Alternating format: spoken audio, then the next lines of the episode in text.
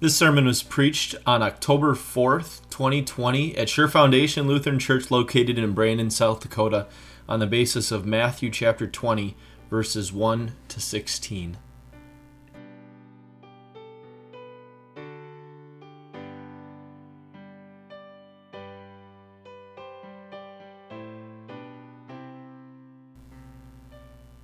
Have you received a pay raise before? If you have worked long enough and you've, you've worked hard, I sure hope that you have. How did it happen to work for your company? I'm sure a lot of you have worked for a lot of different companies, a lot of a lot of different jobs, and maybe they handled their raises differently. Sometimes companies have scheduled raises where after you're hired, they'll tell you that in six months or so you'll receive a, a scheduled raise. Sometimes it's after each year that you complete at that company that you receive a raise or some other threshold that you cross. Maybe your company was more merit based, which means you had to work hard enough for long enough to get noticed by your boss, and then your boss would pull you into their office and they would give you a raise. Or maybe you had to meet a certain quota before you were given a raise. Have any of you had to ask for a raise before? it, can be a very nerve wracking and uncomfortable thing, can't it? Because if you've asked for one before, you've probably thought about it and stewed over it for a long time. Maybe days, maybe weeks, maybe even months. You thought about all the reasons why you deserve a raise. In a sense, you, you had to give yourself this pump up speech so that you could walk into your boss's office and actually pull the trigger on asking him or her for a, a raise you probably thought through every scenario in your head, too. you probably thought about what your boss might say and what questions they might ask because you wanted to be prepared for any and every situation. So, if your boss asks about the quality of your work, you'll tell them about all the skills that you've gained in your time working there and how you've become such a valuable asset to the company.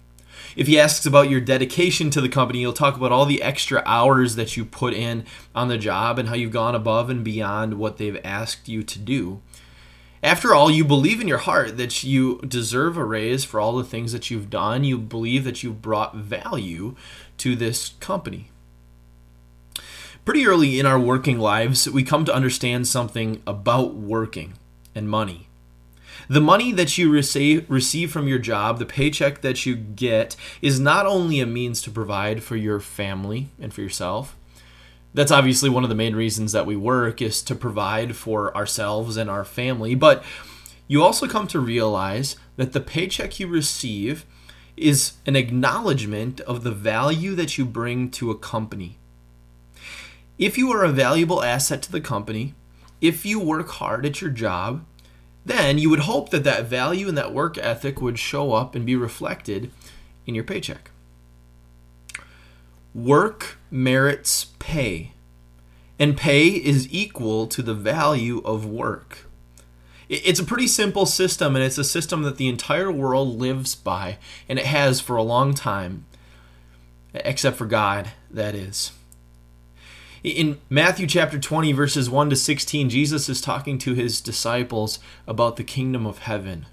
And he tells them a parable to describe to them how the kingdom of heaven is different than our earth, how the kingdom of heaven operates differently than our earth operates. Listen to the words from Matthew chapter 20. Jesus says, For the kingdom of heaven is like a landowner who went out early in the morning to hire workers for his vineyard. He agreed to pay them a denarius for the day and sent them into his vineyard. About nine in the morning, he went out and saw others standing in the marketplace doing nothing. He told them, You go, you also go and work in my vineyard, and I will pay you whatever is right. So they went.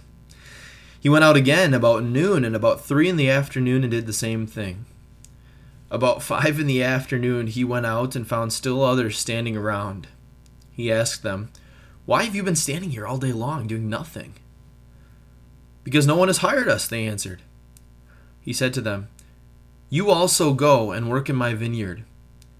When evening came, the owner of the vineyard said to his foreman, Call the workers and pay them their wages, beginning with the last ones hired and going on to the first. The workers who were hired about five in the afternoon came and each received a denarius. So when those came who were hired first, they expected to receive more. But each one of them also received a denarius. When they received it, they began to grumble against the landowner. These who were hired last worked only one hour, they said, and you have made them equal to us who have borne the burden of the work in the heat of the day. But he answered one of them, I am not being unfair to you, friend. Didn't you agree to work for a denarius? Take your pay and go.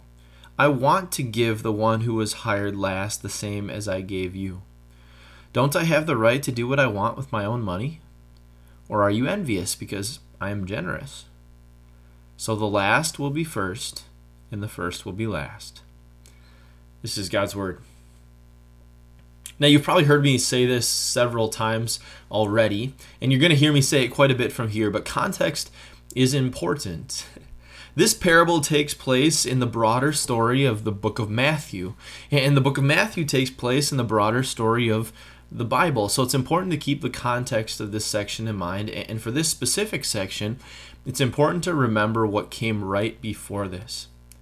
Right before this, Jesus is approached by a rich man and he's asked a question by this rich man. The rich man asks him, What must I do to inherit eternal life? Basically, he's saying, What do I got to do to go to heaven? Now, Jesus, who is true man but also true God, can see this man's heart. And he can see that this man's heart is so hopelessly tied to his money. And so Jesus' response to this man reflects what's in this man's heart. Jesus says, Go sell everything you have and give it to the poor, and then come, follow me. At this, the man's face fell, and he became very sad because he was a rich man and he was unwilling to give up his riches to come and follow Jesus. And so he walked away sad. Now, sitting there watching this entire scene were the disciples. The disciples witnessed a lot from Jesus, and they were taking in this scene as well, and they begin to wonder to themselves and talk to one another about this. You see, they had given up uh, quite a bit to follow Jesus. They did the opposite of this rich man. They gave up what was in their past to come and follow Jesus. And so now they were wondering what they received for the faithfulness that they showed to Jesus. Now, most of the disciples were probably just thinking this or saying it to themselves, but Peter had the audacity to say it out loud to Jesus. He says, We have left everything to follow you. What then will there be for us? You see, even the disciples, 2,000 years ago, understood how the world works. Work deserves pay. Pay is equal to the value of the work. The disciples had worked hard for Jesus. They had spent long hours doing ministry with Jesus and for Jesus. And on top of that, they had given up their lives to follow him. Yet, Jesus had some things to teach the disciples about the kingdom of heaven. And he has some things to teach us as well. So he tells them about this vineyard owner. This vineyard owner needed workers for the day. And so he goes to the marketplace where all business took place. Things were bought, things were sold, people waited to be hired for work as day laborers. And so the Jewish day started at 6 a.m. And so, sometime either at 6 a.m. or after 6 a.m., the vineyard owner goes to the marketplace and finds some people standing around and he asks them to come work for him. After he probably describes the, the work and they agree on pay, a denarius for the day, which was a really fair wage. That was a day's wage for uh, a person at that time. After they agreed on all that, these workers went to his vineyard and began to work. Well, the vineyard owner needed more workers, and, and he kept going back to the marketplace. He went back at 9 in the morning, at noon, and at 3, and he found more people standing around who wanted work, and so he brought them to work in his vineyard. Now, the owner goes out even at 5 p.m. Now, the Jewish day ended at 6 p.m., and so this is the last hour of the day, yet he still finds people standing around and he invites them to come and work in his vineyard, and they do. And so when the day is about done and the, the men come in to get paid, the, the owner instructs his foreman how to distribute the pay. And so he says, start with the people who were hired last, and give them their pay first and then move on to the people who were hired first. And so he begins with the people who were hired at 5 p.m. who worked for an hour. And these people were given a denarius. Now, everybody else who was standing there watching, especially those who were hired early in the day, waited eagerly and in, in anticipation because if he gave a denarius to, to these men for only working one hour, how much more is he going to give to us? This guy must be a generous guy. After all, we, we worked through the heat of the day. We worked a lot longer than these people who were hired at 5 p.m. worked. And so they expected to receive a little bit more. Now, I would imagine at this point in the parable, after hearing it read in the reading, after hearing most of it recounted back to you, that you maybe have started to put the pieces together on what Jesus is talking about in this parable. So now I, I kind of want to make this a little bit more uh, practical and personal for you. So I, I want you to imagine that, that you are standing before your foreman on Judgment Day. You're standing before Jesus and you are very excited because this is a day that you've long waited for to be hugged by Jesus and welcomed into heaven through faith in Him. But as you're standing there, you look over across the way and, and you recognize someone. And it happens to be somebody that went to your high school. Now, you happen to know a little bit about this person that went to your high school. They had kind of made a mess of their life. They had gotten into drugs and, and alcohol, theft and violence, and, and you kind of name it, this person got into it. They had wasted most of their life on worthless things and yet, as you look over, you see Jesus approach this person, give them a hug, and welcome them into heaven. And this strikes you a bit strange. It strikes you strange because this guy is receiving the same reward that you are. You who, who go to church regularly, you who help the poor, you who have been a good neighbor, you who give service to the community in the church, you who give money to the church. You have done all of these things in your life and you've been faithful for most of your life, and yet you are receiving the same eternal reward that this person is? Now, perhaps that, that example is a bit obvious. I, I, doubt when you're standing at heaven's gates in front of Jesus that you're going to be uh, grumbling o- over somebody who's standing next to you. That that will not be the case. You'll be elated because you'll be going to heaven to be with him. But in this life, in this life, this scenario makes sense, doesn't it? That we remained faithful to God. And, it's not that we're mad that God is letting this other person into heaven. It's that we want some reward for the faithfulness that we have shown Jesus. We want to have something a little bit more than the people who haven't been quite as faithful as us. Now, this is kind of just what the workers wanted too, wasn't it? They weren't necessarily mad that the owner paid uh, the men who worked only an hour a denarius. They were fine with that. The only thing that bothered them was that they didn't receive quite as much and they had worked for longer. They received the same pay and they worked for longer and through the heat of the day. What the owner had done for them was unfair. After all, work merits pay, and pay is equal to the value of the work. They weren't asking for a hundred denarii, they were just asking for more than the people who had worked for an hour. But the owner says, Don't I have the right to do what I want with my own money? He, he said before, I want to pay them the same as I paid you. And then he says, Or are you envious because I am generous? Is my generosity a problem for you? The workers who only worked one hour didn't deserve a denarius, but the owner was generous, and so he gave them a denarius for an hour's work, anyways. Now, it's important at this point to remember the whole reason why Jesus is telling this parable in the first place. He's trying to describe to the disciples and to you how the kingdom of heaven works. And so here it is. In the kingdom of heaven, those who are saved in the last moments of their lives after living lives of sin and debauchery, after wasting their lives, they don't deserve God's grace and salvation. But God is a generous God who, through the sacrifice of Jesus, gives them grace, anyways. Here's another point In the kingdom of heaven, those who are saved just moments after their birth being baptized sometimes just hours or minutes after they were born, also don't deserve God's grace and salvation. But because God is a generous God through the sacrifice of Jesus, he gives them grace and mercy anyways. Now, this goes against everything that we have learned in our lives. We have learned from experience and from people who have taught us work merits pay, and the pay should be equal to the value of the work.